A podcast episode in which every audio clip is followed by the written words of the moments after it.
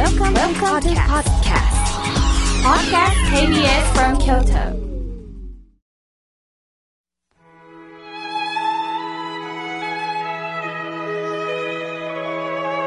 改めまして僧侶の河村明慶です今日の法話のテーマは惨めな気持ちになった時どうしたらいいのについてお話をいたします生きる中で耐えられないことがありますそれは病気になったり老いたり空腹が続くということも耐えられませんね。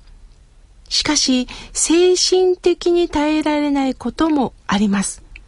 それは誰からも相手にされず寂しい惨めな気持ちになった時です。なぜ寂しいんでしょうか？それは自分という存在が感じられてないからなんです。私がここにいるのに知ってもらえない。私も幼少の頃から経験があります。小学生の時、私は書道を習っていました。書道教室では作品のできた人から先生に赤のインクでま手直しをしていただきます。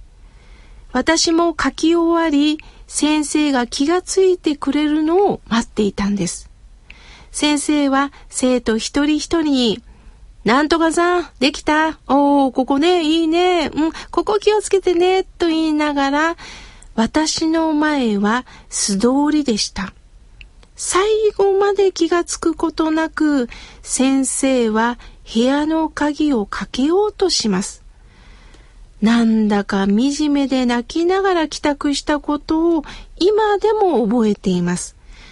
私だけ気がついてもらえなかったという寂しさなんです。まあ、柱の奥に座っていたっていうのもあるんですけどね。しかし、大人になった今思うことは、私が意固地になっていただけなんだなと思います。何でもない。先生、できましたと言えばいいんです。それが気がついてくれないと自分で自分に怒っているのです。自分だけが何か意地を張ってたな、一つのプライドでもあったんでしょうね。蓮如上人という方は、至りて敵は石なり、至りて柔らかくなるは水なり、水、よく石をうがつとおっしゃいました。水と石っていうのはどう見ても石のが強い、硬いですよね。だけども柔らかい水をトントントントンと毎日水滴を落とすとその石の形が変わってくるっておっしゃったんです。つまり柔らかい中に何か変えていく大きな力がある。それは柔らかさが大切なんだっていうことを蓮如上人は教えてくださいます。皆さん水をよく見てください。上から下へと自然の中で流れていきますよね。振ると、ね、例えばコップの中でもゆらゆらと揺れます。柔軟ですよね。また、器の形にと合っていきます。柔らかくなるは水なりとありますが、今度は水というのは形も味も色もありませんよね。形はコップであり、花品であり、その器の形に応じます。味もお茶、コーヒー、焼酎の水割り。水がそのものの味を引き出すから美味しいんですよね。水自体の味は主張してないんです。もし主張すれば、その途端に美味しさは失われてきます。そして色もまたそうですよね。表紙の写真、海のごとくに青色に映ったり、灰色に映ったり、赤色と映し出していきますよね。私たちは誰も相手にしてもらえないと自分の思いで自分の持ってる固い意地を持つんではなく、その片意地から解放され、自分から心を開いていけばいいんです。存在してないのではなくって、あなたは存在してるんです。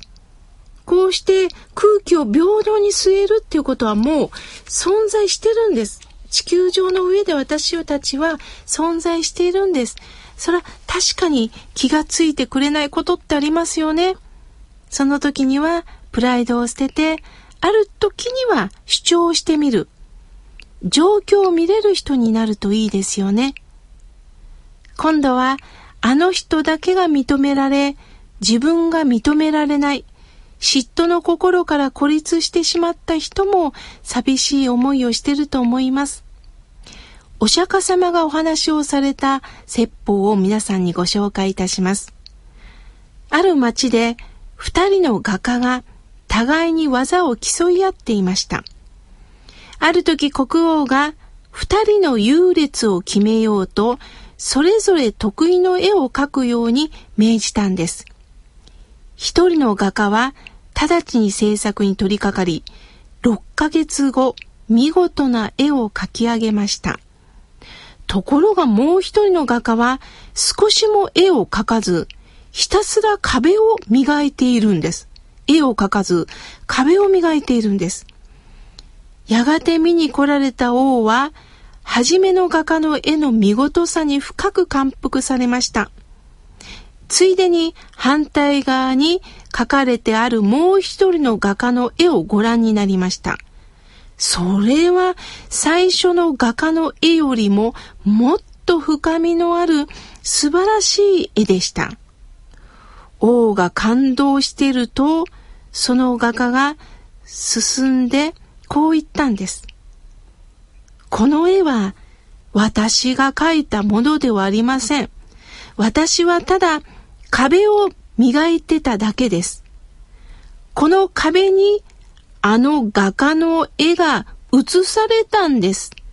ですから、これが美しいんだとしたら、それは向かい側のあの画家の絵が素晴らしいからなんですよっておっしゃったそうです。その言葉に王はいよいよ感服されたそうです。お釈迦様は絵を描いたのが木蓮。ひたすら壁を磨いたのがシャリ仏であったとおっしゃいました。壁を磨いたシャリ仏の知恵は、自分はすごいんだ。自分をアピールするのではなくって、むしろ周りのあらゆるものの美しさを引き出して映し出すまでにその壁、つまり仏教ではその壁が心です。心を磨き尽くされたのであったとおっしゃったそうです。我が才能を表に表し誇るものではなくって逆に一人一人の才能を褒めたたえ、その尊さを一人一人に気づかせていただく力、これが知恵なんです。仕事の中でも仲間内でもできる人、人気のある人に嫉妬してしまいがちですよね。でも人気のある人ってね、理由があるんです。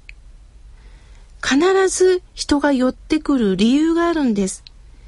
嫉妬を起こして何かイライラするよりも、ああ、この人ってこういうところがあるんだと、その人の良さを発見したら自分の心も豊かになるんです。ある大工の棟梁がね、弟子にこう言ったそうです。わしらの仕事はな、家を建てることや、家を作ることや、職人同士は競争したらあかんと言ったそうです。なるほど。一つの家を作るのが大工のお仕事。それを職人同士が争うんじゃなくて互いにいいもの作っていこう一つのものを形にしようと願いを込めていく方が美しいんやっておっしゃったんですよね。惨めや惨めやという気持ちの奥底には私はすごいのになんで相手にしてもらえないのかという慢心が潜んでいるのかもしれません。私一人で勝ち抜くことはないんです。共によく作品を作ろう。あんただけいい思いをして、と嫉妬を起こすんではなくって、お互いにいい時間過ごそうね、と言い合えばいいんですよね。今日もぼちぼちとあなたなりの良い時間をお過ごしください。